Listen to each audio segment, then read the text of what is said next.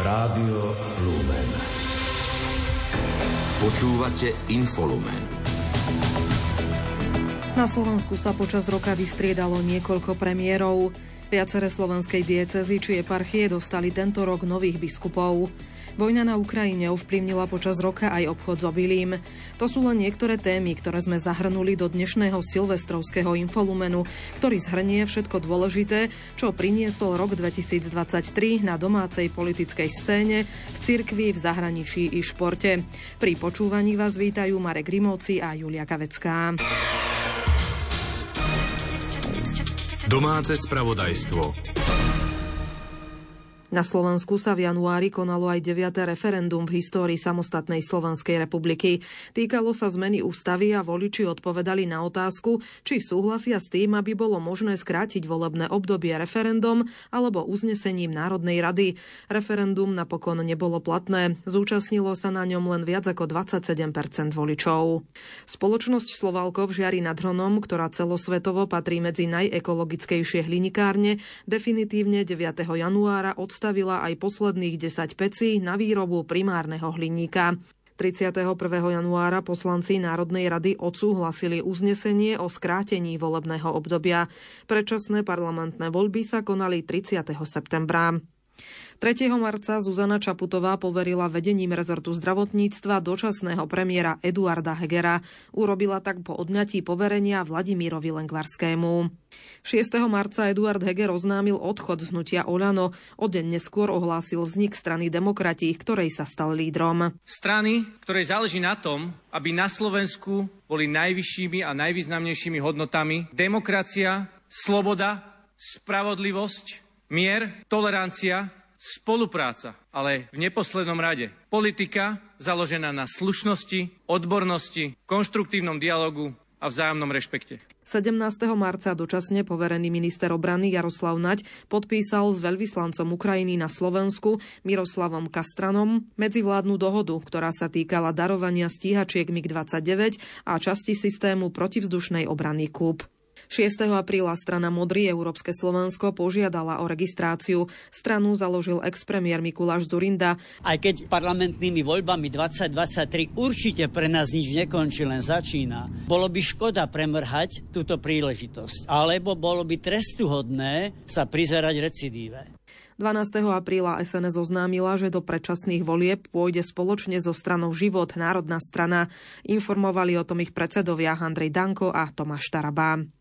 Guvernér Národnej banky Slovenska Peter K. je vinný z podplácania. Rozhodol o tom samosudca špecializovaného trestného súdu, ktorý vydal tretieho apríla trestný rozkaz a uložil mu peňažný trest vo výške stotisíc eur. Rozhodnutie súdu ale nie je právoplatné. štrnásteho apríla Maďarské fórum Občianski demokrati Slovenska, Demokratická strana, strana rómskej koalície a strana Za regióny sa spojili na jednej kandidátke v septembrových parlamentných voľbách. Dočasne poverený minister pôdohospodárstva a rozvoja vidieka Samuel Vočan pre medializovanú kauzu rodinnej spoločnosti, ktorá dostala štátnu dotáciu takmer jeden a pol milióna eur, odstúpil z funkcie ministra. siedmeho mája Eduard Heger požiadal prezidentku Zuzanu Čaputovú o zbavenie poverenia viesť vládu. Urobil tak potom, ako ohlásili odchod ministri Samuel Vočan i Rastislav Káčer a prezidentka neprijala ani jeden z jeho návrhov, ktoré považoval za stabilnejšie než vymenovanie úradníckej vlády. Mne išlo celý čas o to, aby sme priniesli scenár, ktorý bude menej riskantný a ktorý bude stabilnejší. pätnásteho mája prezidentka Zuzana Čaputová vymenovala vládu odborníkov na čele s premiérom Ľudovítom Ódorom. Prezidentka očakávala od vlády upokojenie situácie aj praktické riešenia. V rámci agendy vlády však očakávame čo najlepší a najpragmatickejší výkon. Či už ide o implementáciu reforiem napríklad v oblasti spravodlivosti, školstva, naplňanie ďalších míľnikov plánu obnovy, ale určite aj v oblasti prípravy štátneho rozpočtu a krokov k udržateľnosti verejných financií. Platforma Most Híd odišla šestnásteho mája z mimoparlamentnej maďarskej strany Aliancia. Dôvodom bol Derdi Gimeši a jeho miesto na kandidátke Aliancie. Gimeši predtým v apríli odišiel z Oľano. Minister obrany Martin Sklenár podpísal dvanásteho júna dohodu o ochrane vzdušného priestoru Slovenska, Poľskom, Maďarskom a Českom. pätnásteho júna vládny kabinet odborníkov pod vedením premiéra Ódora nezískal dôveru parlamentu. Za program vlády a dôveru hlasovalo tridsaťštyri poslancov zo stotridsaťšesť prítomných. Prezidentka Zuzana Čaputová preto poverila vládu Ľudovita Ódora s obmedzenými kompetenciami vládnuť až do zostavenia nového kabinetu po predčasných parlamentných voľbách. dvadsiateho júna Zuzana Čaputová oznámila, že nebude opätovne kandidovať vo voľbách na post hlavy štátu. Vysvetlila, že síl na ďalší mandát by nebolo dosť. Dokončím teda posledný rok svojho mandátu a moja služba v tejto funkcii bude naplnená. siedmeho júla na Slovensko pricestoval ukrajinský prezident Volodymyr Zelenský. Išlo o jeho druhú návštevu Slovenska, ale prvú od začiatku ruskej vojenskej agresie na Ukrajine. Rokoval s prezidentkou Zuzanou Čaputovou, premiérom Ľudovitom Ódorom či s predsedom Národnej rady Borisom Kolárom. devätnásteho júla Zuzana Čaputová odobrala Ivanovi Šimkovi poverenie viesť ministerstvo vnútra. Dočasným riadením rezortu poverila premiéra Ľudovita Ódora. Návrh na odobratie Šimkovho poverenia odôvodnil premiér naštrbenou dôverou medzi Šimkom a vedením polície. Dôvera medzi ministrom vnútra Ivanom Šimkom a širokým vedením polície sa počas uplynulých týždňov naštrbila natoľko, že ju ani napriek teda veľkému úsiliu a aj pani prezidentky, aj, aj mňa, a napriek intenzívnym rokovaniam túto dôveru sa nepodarilo obnoviť. Veľkú úlohu pritom hrala nefungujúca vzájomná komunikácia, ktorá sa za dva mesiace stala zásadnou prekážkou ďalšej spolupráce. sedemnásteho augusta Národná kriminálna agentúra v rámci akcie Rozuzlenie obvinila okrem ďalších osôb aj riaditeľa es í es Michala Aláča. Obvinenia v prípade sa týkali zločineckej skupiny, ktorá mala sťažiť alebo mariť vyšetrovania korupčných a iných trestných činov, či navodzovať dojem o manipulácii výpovedí svedkov vyšetrovateľmi, ale aj diskreditovať orgány činné v trestnom konaní. dvadsiateho tretieho augusta vláda Ľudovita Ódora napokon schválila návrh na odvolanie šéfa es í es Michala Aláča. Zuzana Čaputová následne rozhodla o jeho odvolaní. tridsiateho augusta dlhoročný diplomát a bývalý minister zahraničia Ivan Korčok oznámil, že bude kandidovať v prezidentských voľbách, a to ako občiansky kandidát. Od tohto momentu mojou hlavnou úlohou a hlavným cieľom, ktorý chcem splniť, je uchádzať sa o potrebné podpisy, tých bude pätnásť tisíc, tak aby som splnil všetky podmienky pre kandidatúru na post prezidenta Slovenskej republiky. V obci Lesenice v okrese Veľký Krtíž evidovali začiatkom septembra pohyb veľkého množstva nelegálnych migrantov. Neskôr hlásili nelegálnych migrantov aj z iných častí južného Slovenska. Hlas preto vyzval premiéra Ľudovita Ódora i policajného prezidenta Štefana Hamrana, aby začali riešiť situáciu s migrantmi. Premiér Ľudovít Ódor po rokovaní vlády vyhlásil, že nelegálna migrácia nepredstavuje pre Slovensko bezprostrednú hrozbu. Smer následne inicioval mimoriadnu schôdzu na túto tému, Tému, ktorú sa ale nepodarilo otvoriť. tridsiateho septembra sa konali predčasné parlamentné voľby. Volebná účasť dosiahla viac ako šesťdesiatosem celá päť percenta. Víťazom sa stala strana Smer. Do parlamentu sa dostali aj Progresívne Slovensko, Hlas, koalícia Oľano a Priatelia, Kresťanská únia a Za ľudí, ká dé há, es á es a es en es. druhého októbra Zuzana Čaputová odovzdala poverenie na zostavenie vlády predsedovi víťaznej strany Smer Robertovi Ficovi. Hlava štátu zdôraznila, že voľby boli demokratické a zákonné, poďakovala sa tiež voličom. Parlamentné voľby mali pomerne vysokú účasť, a teda ich výsledky o to lepšie odzrkadľujú názory, hodnoty a postoje spoločnosti. jedenásteho októbra Smer, Hlas a es en es podpísali memorandum o porozumení. Dohodli sa na podpise koaličnej zmluvy a prerozdelení pozícií. Bývalého prezidenta Andreja Kisku okresný súd v Poprade uznal za vinného v daňovej kauze. Rozsudok ale nie je právoplatný. šestnásteho októbra lídri strán Smeru, Hlasu a es en es podpísali koaličnú dohodu. Predseda Smeru Robert Fico po jej podpise informoval aj o prerozdelení postov vo vláde a v Národnej rade. Môžem opätovne skonštatovať, že za predsedu Národnej rady Slovenskej republiky chceme spoločne zvoliť kandidáta, ktorého navrhne politická strana Hlas, sociálna demokracia. S tým, že všetky tri koaličné strany budú mať jedného podpredsedu Národnej rady. Ako je tradícia, štvrtým podpredsedom Národnej rady bude kandidát opozície.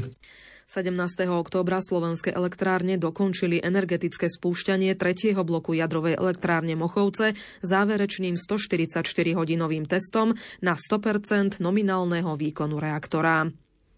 devätnásteho októbra Zuzana Čaputová informovala Roberta Fica, že nevymenuje zvoleného poslanca parlamentu za es en es Rudolfa Huliaka za ministra životného prostredia. es en es neskôr nominovala na tento post Tomáša Tarabu. dvadsiateho tretieho októbra Richard Sulik informoval, že skončí ako predseda es a es. Na kongrese strany v marci dvetisícdvadsaťštyri sa postu vzdá.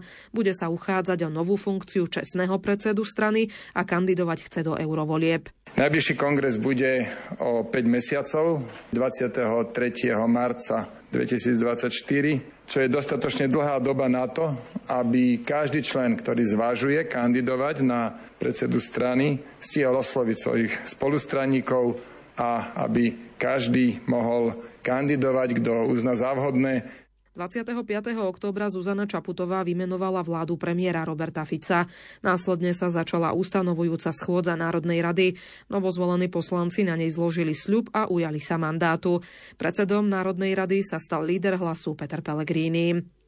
Hnutie Oľano a priatelia v závere roka zmenilo názov na Slovensko. dvadsiateho šiesteho októbra minister vnútra Matúš Šutaj Eštok odvolal prezidenta policajného zboru Štefana Hamrana. Vedením polície dočasne poveril Rastislava Polakoviča.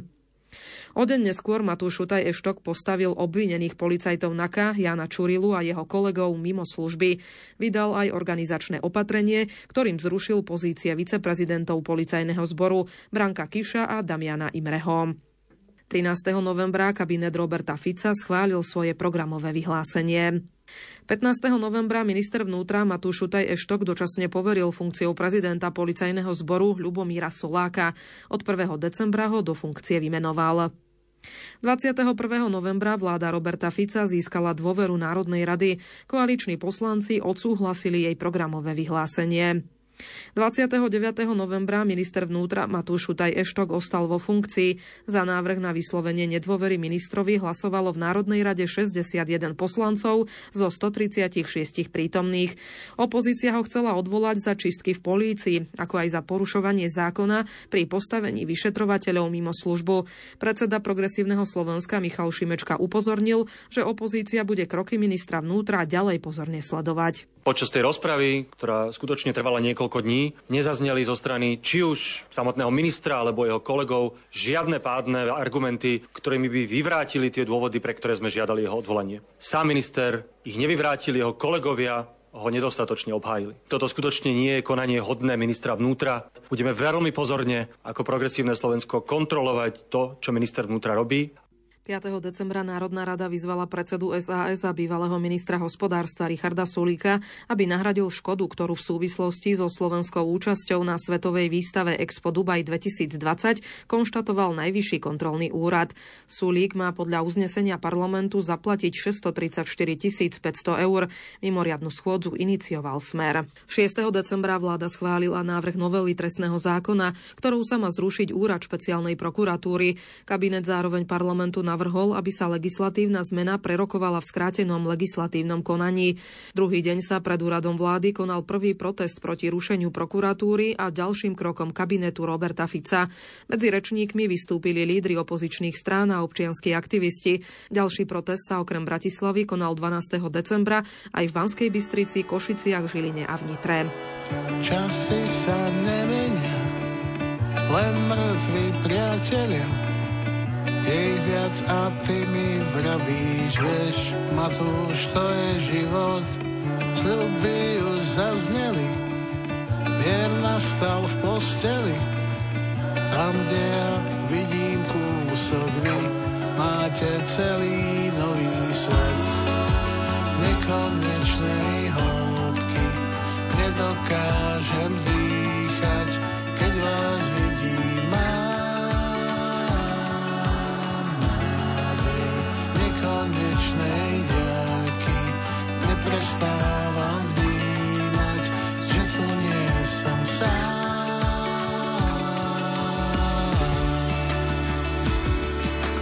Že tu nie som, že tu nie som, že tu nie som. Že tu nie som, že nechám chlieb, nedokončím zvyšky vied pre tých, čo ostanú u nás, veď máme celý svet nekonečnej hĺbky, nedokážem dýchať, keď vás vidím, mám nádej nekonečnej ďalky, neprestávam vnímať, že tu nie som sám.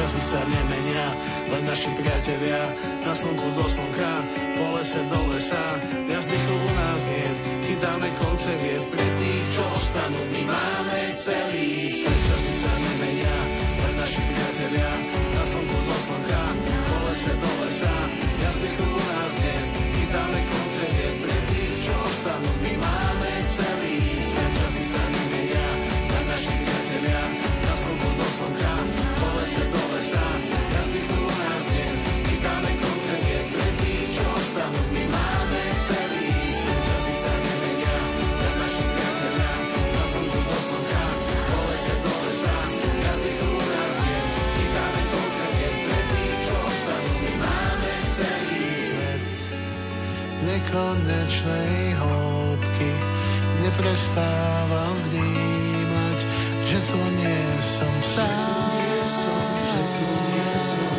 že tu nie som, že tu nie som sám, že tu nie som sám,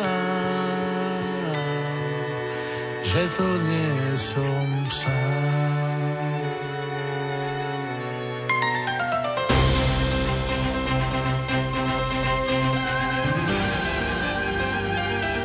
Cirkvi. Veriaci sa piateho januára rozlúčili s emeritným pápežom Benediktom šestnástym. Pohrebným obradom na Svetopeterskom námestí v Ríme predsedal pápež František. Svojho predchodcu nazval verným priateľom ženícha. Predseda konferencie biskupov Slovenska Bernard Bober ocenil život a dielo Benedikta šestnásteho. Viaže ma k nemu veľmi úzka skúsenosť, a to jednak s vedením cirkvi a zároveň aj s osobným svedectvom svojho života. Tak ako jednoducho žil, tak aj tohoto sveta odišiel a my sme mu dnes vďační a prišli sme sa dneska poďakovať za jeho dielo, za jeho službu, za jeho svätý život. Svätý otec František dvadsiateho prvého januára prijal na osobnej audiencii delegáciu konferencie biskupov Slovenska. V Apoštolskom paláci prijal predsedu ká bé es, košického arcibiskupa metropolitu Bernarda Bobera a podpredsedu ká bé es nitrianskeho biskupa Viliama Judáka so sprievodom. Pápež František vymenoval nového pomocného biskupa bratislavskej eparchie. Stal sa ním jezuita Milan Lach, doterajší siedelný biskup eparchie Parma pre Ruténov. Do úradu bol uvedený v nedeľu dvanásteho februára. Biskup ohlasuje o mnoho vyššie veci, ktoré ho presahujú, lebo ohlasuje Božie slovo, ohlasuje Krista a jeho nevestu cirkev. A to je veľké tajomstvo. A takisto ja sa skláňam pred tým tajomstvom a beriem aj túto službu, aj toto poverenie, aj tú vôľu svätého Otca s radosťou, s pokorou a aj s takou dôverou. Slovensko navštívili začiatkom marca členovia biskupskej konferencie Triveneto z Talianska. Viedol ich benátsky patriarcha Francesco Moralia. Počas štyroch dní navštívili Nitru, Hronský Beňadik, Bratislavu a zúčastnili sa aj oslav dvadsiateho výročia vojenského ordinariátu.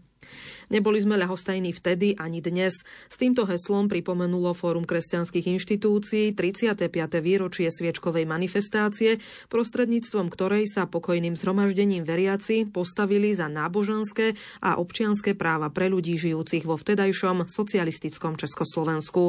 Medzi podujatiami bola aj svätá omša v katedrále Najsvätejšieho Spasiteľa. Na hlavnom námestí ju celebroval bratislavský grécko-katolícky biskup Peter Rusnák. Nasledoval sviečkový sprievod. Pápež František bol na prelome marca a apríla hospitalizovaný v univerzitnej nemocnici Gemelli pre infekciu dýchacích ciest. Na návšteve Slovenska bol koncom marca prefekt dikastéria na podporu Jednoty kresťanov kardinál Kurt Koch. Navštívil viaceré mestá Košice, Michalovce, Prešov a Bratislavu. V hlavnom meste sa stretol aj s biskupmi a kňazmi a členmi Ekumenickej rady cirkvi. Pred odchodom do Ríma vystúpil na Teologickej fakulte Trnavskej univerzity so sídlom v Bratislave. Konalo sa tam sympózium Medzináboženský dialóg, završenie sedem rokov medzináboženského dialógu medzi židovskou a katolíckou komunitou. Druhý vatikánsky koncil priniesol deklaráciu Nostra Aetate, ktorá pojednáva o vzťahu cirkvi k nekresťanským náboženstvám, a štvrtá kapitola tohto dokumentu sa venuje židovstvu. Toto je východzí dokument pre nový pohľad na vzájomný dialóg. Po druhom vatikánskom koncile všetci pápeži prehlbovali tento dialóg. Satmárky v apríli oznámili, že chcú začať proces blahorečenia sestry Bernadety Pančiovej, zakladateľky Rodiny nepoškvrnenej. Požiadali preto banskobystrického biskupa Mariana Chovanca o dovolenie začať beatifikačný proces alebo zbierať materiály, ktoré by pomohli objektívne spoznať jej život.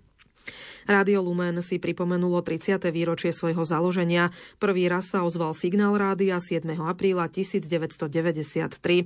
Oslavy sa začali slávnostnou svetovom show v katedrále svätého Františka Xaverského v Banskej Bystrici. Celebroval ju košický arcibiskup metropolita Bernard Bober, a to za účasti viacerých biskupov a kňazov. Rádio má nielen informovať, ale zároveň aj formovať svojich poslucháčov, formovať v hlbšom prežívaní a praktizovaní katolíckej viery. Veľmi si vážim aj fakt, že Rádio Lumen bolo a zostalo vždy v jednote so slovenskými biskupmi. A zostalo verné odkazu zakladateľa biskupa Rudolfa Baláža, ale aj pána biskupa Hnilisu. Bratislavská arcidieceza v apríli slávnostne otvorila dieceznú fázu procesu blahorečenia a svetorečenia kňaza Alfonza Pavlena. Urobila tak po rokoch prípravných prác, zhromažďovania dokumentov a vyhľadávania svedkov. Verejné začatie kauzy sa konalo vo farskom kostole svätej Anny v Šenkviciach. Slavnostnou svetovom show na námestí Lajoša Košúta v Budapešti tridsiateho apríla vyvrcholila štyridsiata prvá zahraničná apoštolská cesta svätého otca Františka. Na liturgiu prišlo viac ako päťdesiat tisíc veriacich, ktorí zaplnili nielen námestie, ale aj okolité ulice. Viac ako desaťtisíc ľudí prišlo v máji na šestnástu rozhlasovú púť Rádia Lumen do Krakova. V programe nechýbala svätá omša, modlitba ruženca či korunka Božieho milosrdenstva. Hlavným celebrantom a kazateľom bol pomocný bratislavský biskup Jozef Haľko. Ježiš nám hovorí: viem, že ste hriešni. Viem, že na cestách vášho života sa vám blato vašej krehkosti, blato vašich hriechov a zlyhaní lepí na topánky. Ale som stále znovu a znovu pripravený vám odpúšťať.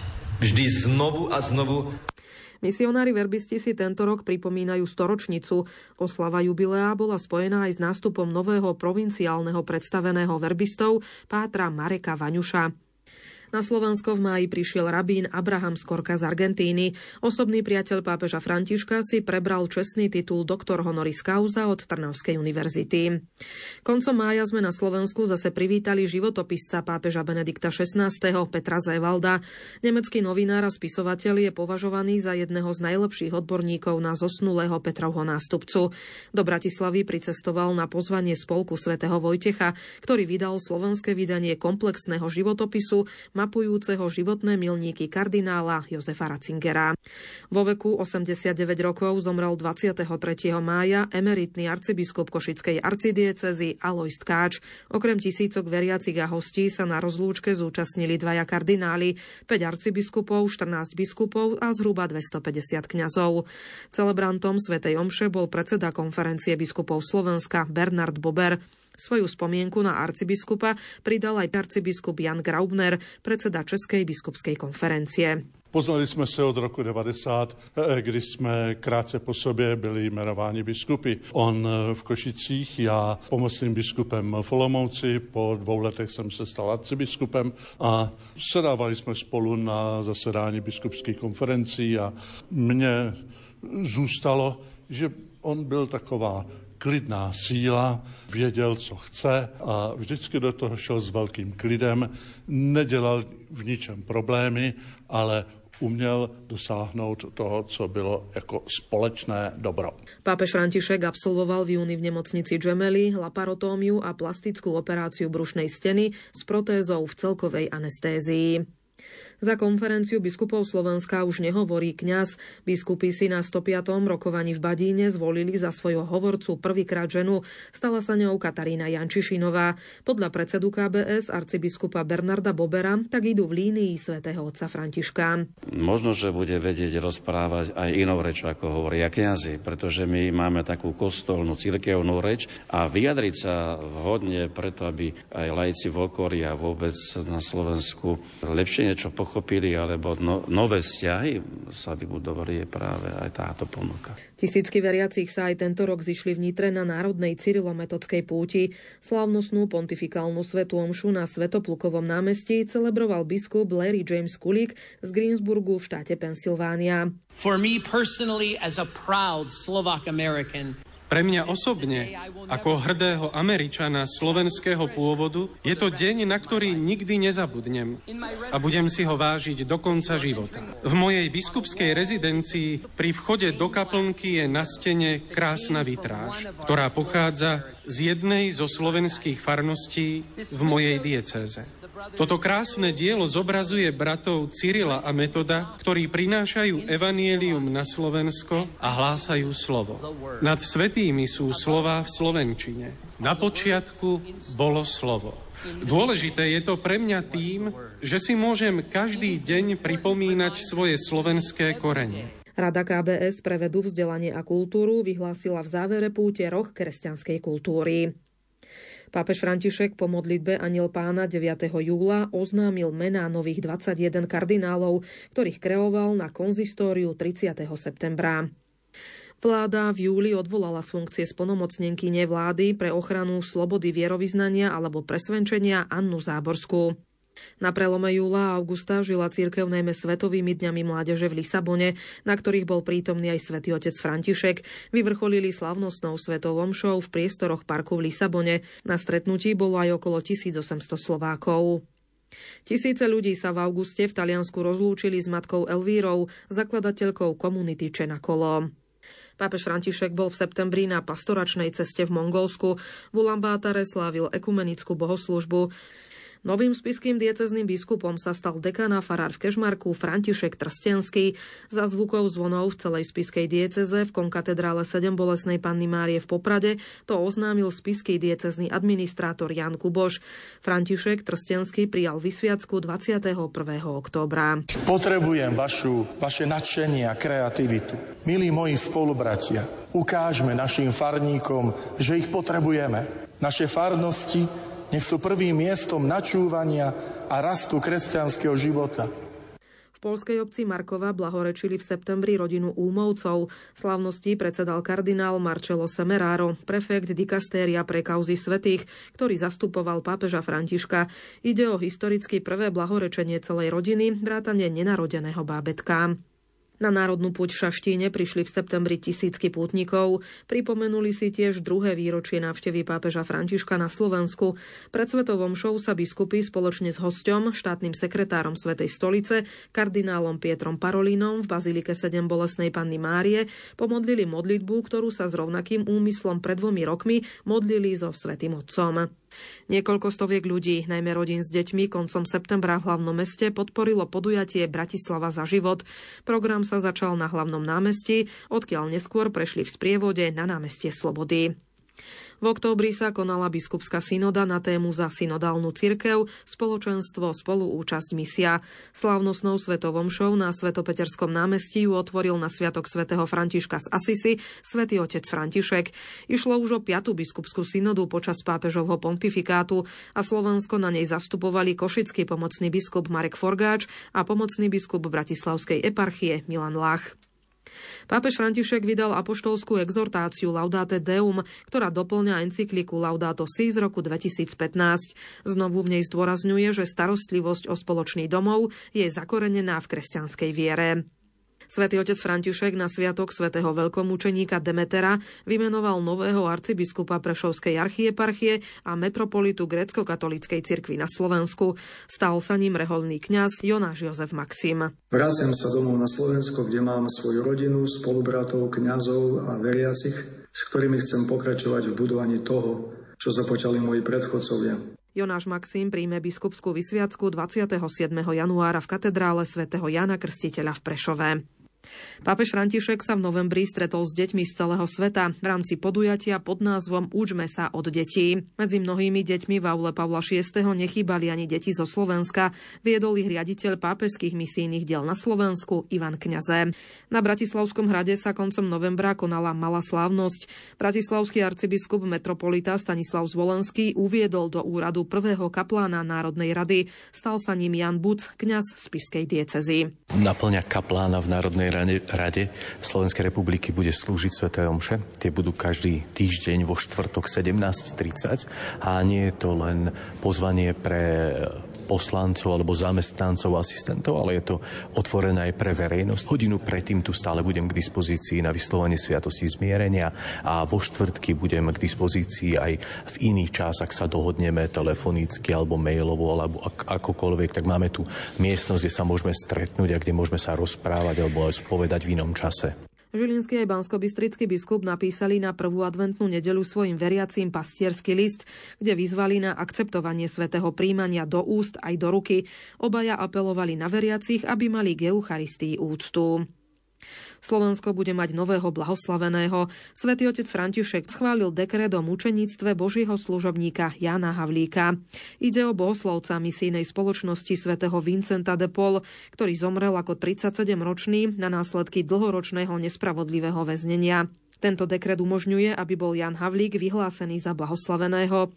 Táto správa potešila aj provinciála Slovenskej provincie misijnej spoločnosti svätého Vincenta de Paul Tomáša Brezániho. S veľkou radosťou som dnes prijal správu o rozhodnutí svätého otca Františka zapísať do zoznamu blahoslavených aj nášho spolubrata, seminaristu Janka Havlíka. Zomrel pre svoju vieru a vernosť cirkvi, ktoré nedokázali zlomiť ani krutosti väzenia, kde strávil jedenásť rokov svojho mladého života. Nikdy sa nestal kňazom, aj keď ním naozaj túžil byť, no napriek tomu bol skutočným misionárom, ktorý zapaľoval druhých svojou hlbokou vierou, ale aj dobrotou a ľudským prístupom. Pre celú duchovnú rodinu svätého Vincenta je toto rozhodnutie asi tým najkrajším a nielen vianočným darom, ktorý nám pápež mohol darovať. Veľmi si to vážime a zo srdca ďakujeme.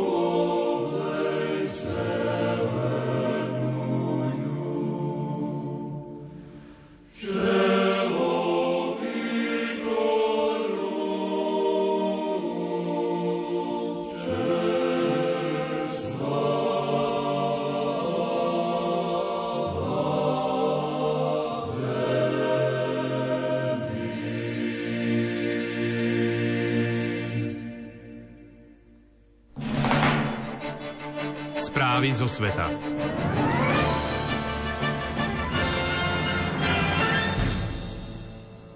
prvého januára sa Chorvátsko stalo dvadsiatym siedmym štátom šengenského priestoru a dvadsiatym členom eurozóny.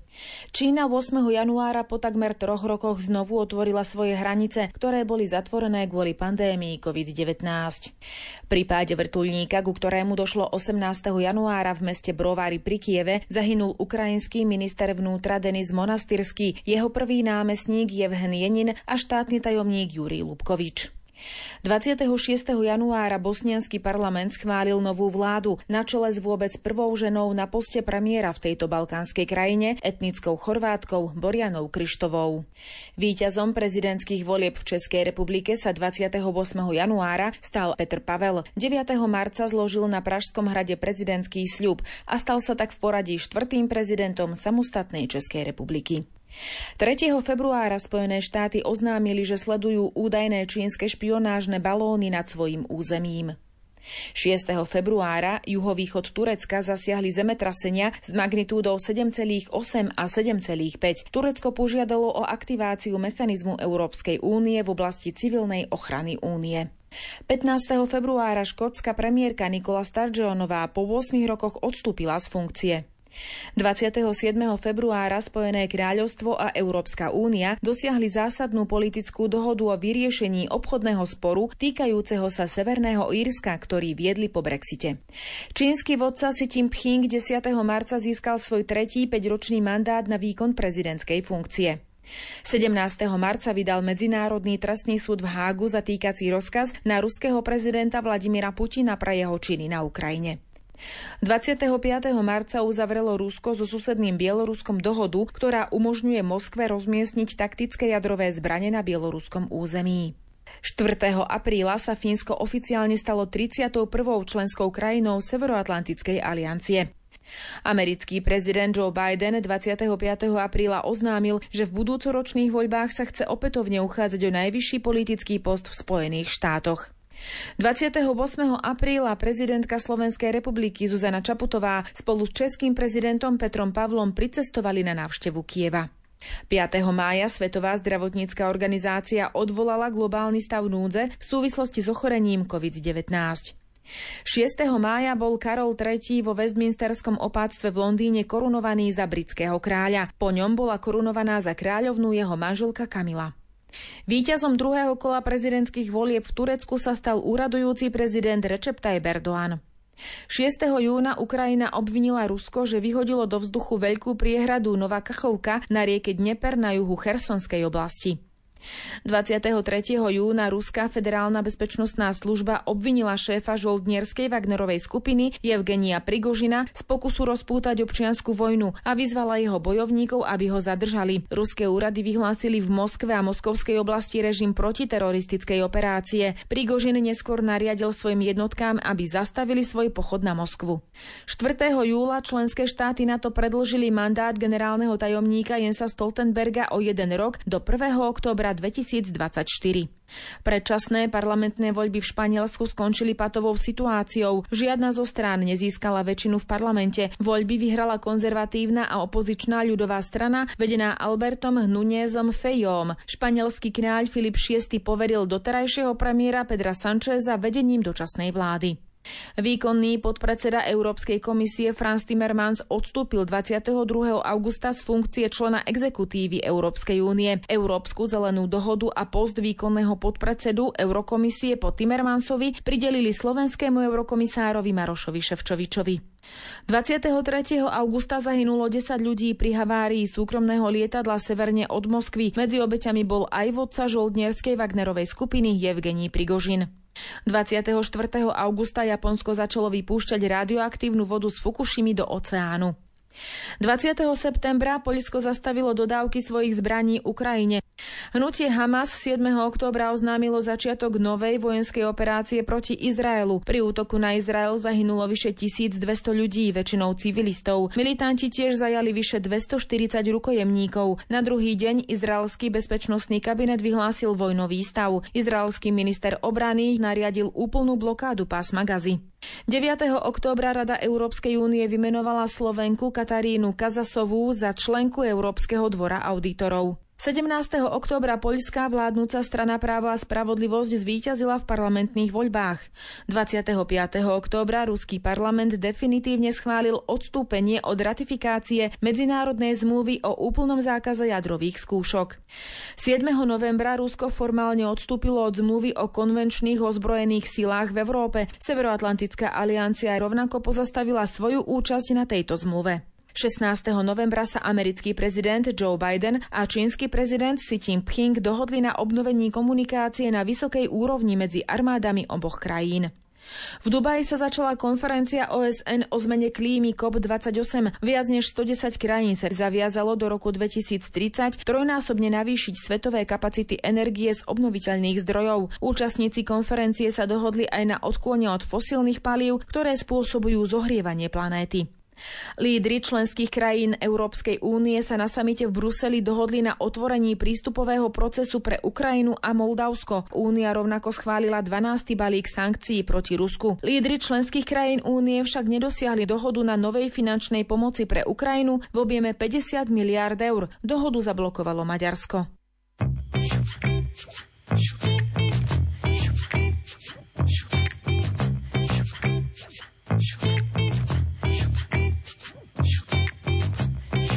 Za každú cenu udržím tie dvere zavreté. Za nimi čaká niečo, o čom nič nevieme. Nechcem si pustiť no takého hostia.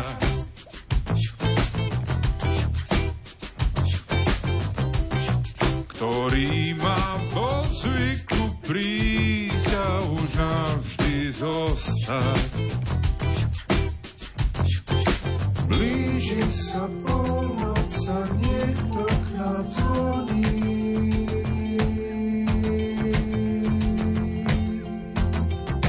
Blíži sa polnoc a dverami chodí.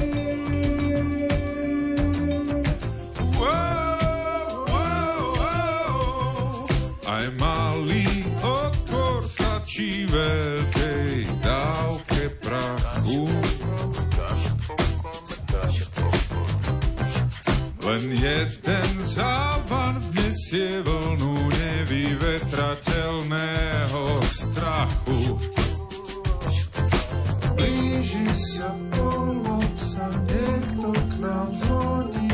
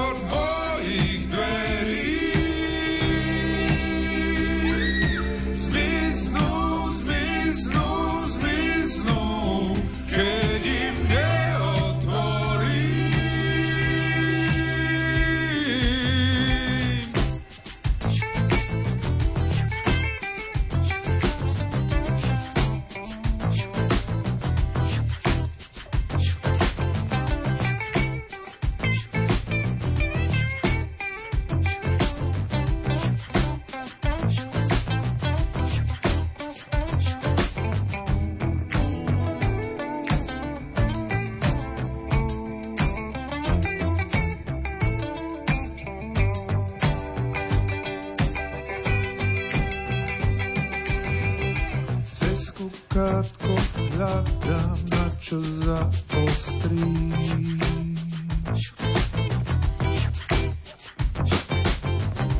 A ty na mňa kričíš, nech už radšej spíš. Radšej spíš. Radšej spíš.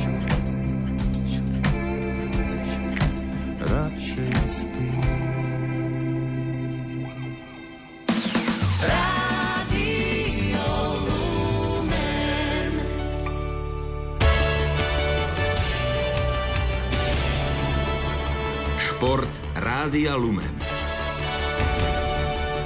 Slovenský reprezentant Adam Gajan získal v januári cenu pre najlepšieho brankára hokejových majstrovstiev sveta hráčov do dvadsať rokov.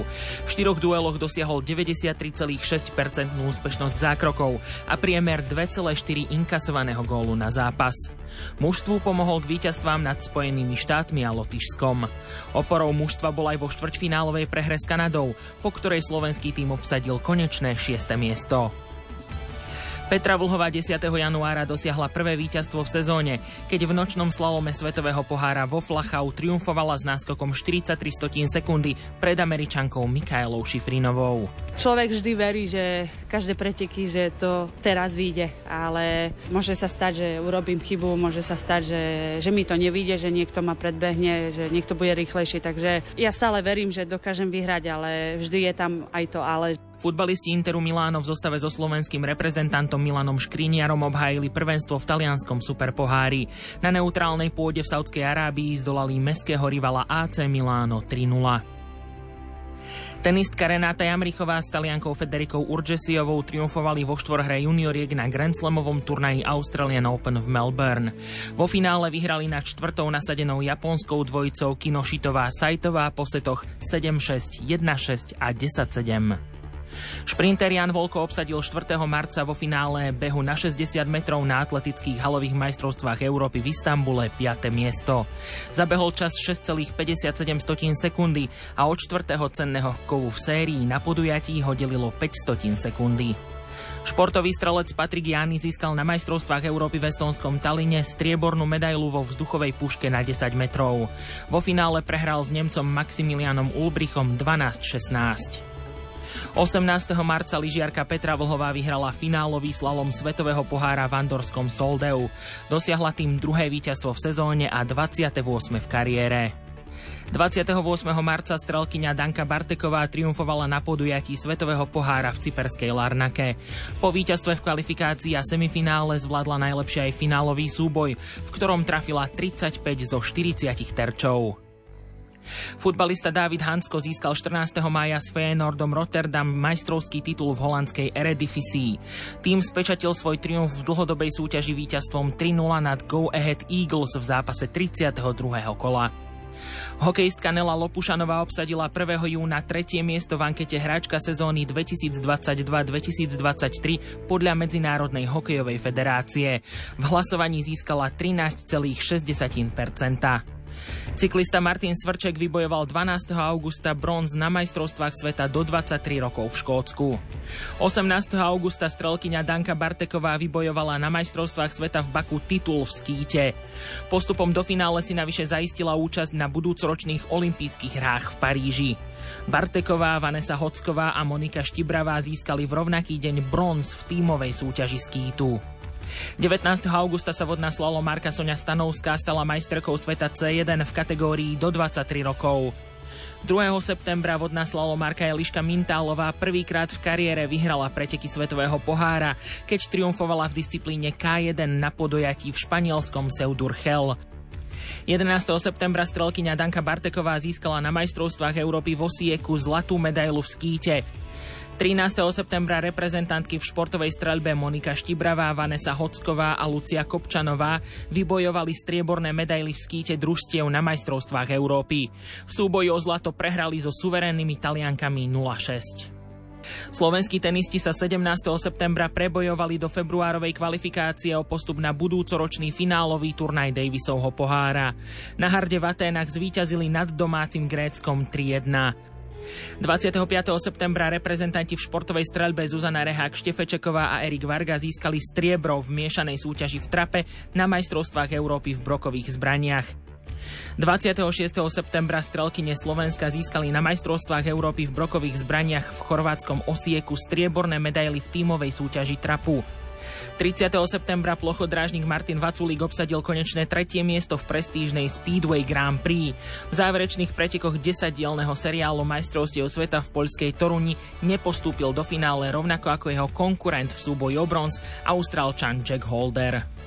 jedenásteho októbra slovenskí parahokejisti triumfovali v zápase B kategórie majstrovstiev sveta v kazašskej Astane nad Švédskom štyri nula a postúpili medzi elitu. dvadsiateho ôsmeho októbra lyžiarka Petra Vlhová skončila v prvej súťaži novej sezóny z jazdarského svetového pohára na treťom mieste. V obrovskom slalome v rakúskom Zeldene potvrdila pozíciu z prvej jazdy. jedenásteho novembra slovenské tenistky zdolali v zápase o účasť vo svetovej skupine Argentínu tri jedna a v apríli dvetisícdvadsaťštyri ich čakajú súboje o postup na finálový turnaj pohára Billie Jean Kingovej. jedenásteho novembra lyžiarka Petra Vlhová suverenným spôsobom vyhrala úvodný slalom novej sezóny svetového pohára. Vo fínskom Levi predviedla v oboch kolách najrýchlejšiu jazdu a triumfovala s náskokom jedna celá štyridsaťjeden sekundy pred Nemkou Lenou Dýrovou. šestnásteho novembra futbaloví reprezentanti postúpili tretíkrát za sebou na majstrovstvá Európy. Účasť na budúcoročnom šampionáte v Nemecku spečatili víťazstvom štyri dva nad Islandom v zápase kvalifikačnej J skupiny, v ktorej obsadili druhé miesto za Portugalskom. Prezident Slovenského futbalového zväzu Ján Kováčik bol aj za stavu nula jedna sto percent presvedčený, že národný tím zvráti výsledok zápasu. Teraz mám veľmi dobrý pocit. Ja som bol od včera tak nervózny, že so mnou nebola žiadna reč, tak som rád, že to máme za sebou a som šťastný, že sa nám to podarilo tretíkrát po sebe. dvadsiateho šiesteho novembra lyžiarka Petra Vlhová skončila na druhom mieste v slalome svetového pohára v americkom Killingtone. Na domácu víťazku Mikaelu Šifrinovú stratila tridsaťtri stotín sekundy. tridsiateho novembra futbalisti Slovana Bratislava zvíťazili v zápase Európskej konferenčnej ligy na Fajerských ostrovoch nad Ký Klaksvík dva jedna a zaistili si účasť vo vyraďovacej fáze. O víťazstve s verencov Vladimíra Vajsa staršieho rozhodol strelec oboch gólov Juraj Kucka. Som rád za to, že som dal tie dva góly a že to pomohlo týmu splniť ten, ten cieľ, ale ešte máme čo bojovať, aspoň sa o to pokúsiť pred domácim publikom. Ich osem finálovým súperom bude pätnásteho februára dvetisícdvadsaťštyri Šturm Grác. druhého decembra Petra Vlhová skončila v obrovskom slalome svetového pohára na druhom mieste. V kanadskom stredisku Tremblant nestačila iba na Talianku Federiku Brignoneovú, za ktorou zaostala o dvadsaťjeden stotín sekundy. osemnásteho decembra chodkyňa Mária Katerínka Caková sa stala víťazkou mítingu v Dubline na trati dvadsať kilometrov v druhom najlepšom výkone kariéry.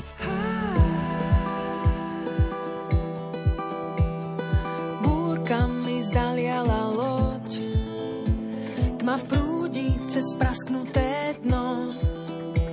Bez vesiel som vo víre vln, nech spí v nich, je to len zlým snom. Do noci, do noci ma láka hlas morských riaz a v diaľke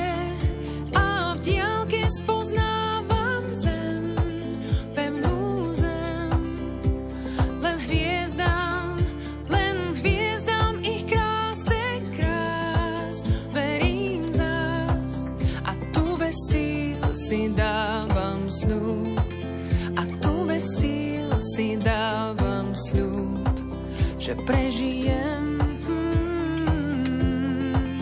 že prežijem.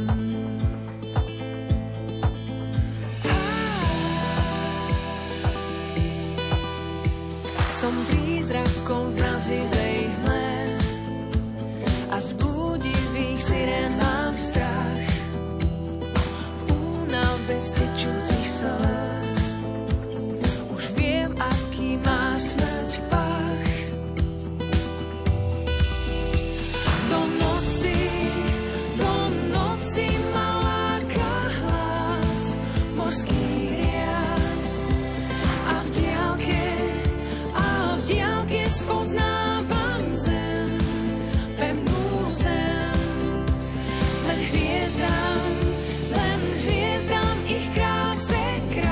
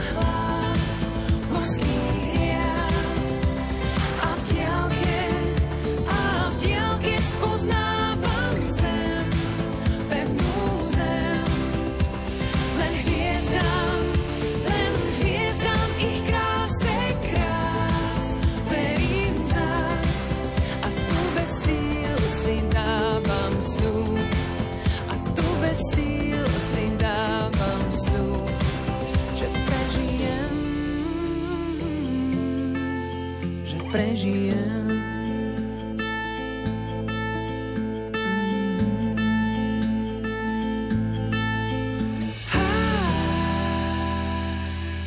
Taký bol rok dvetisíctridsaťtri, zachytený mikrofónmi Rádia Lumen.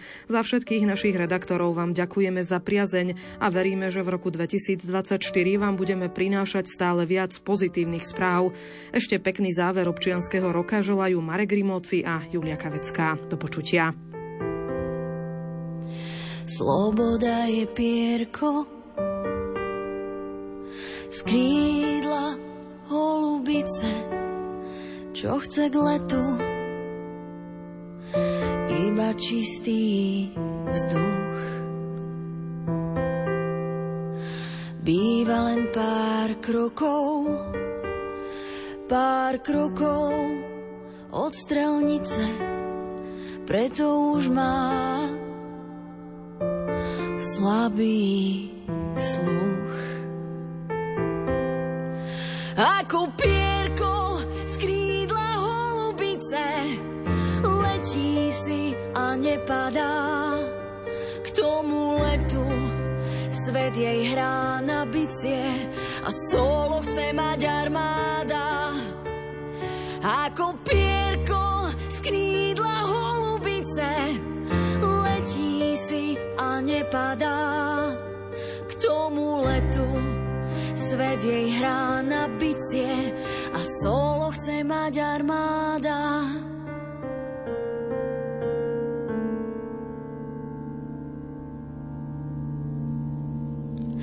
Sloboda je pierko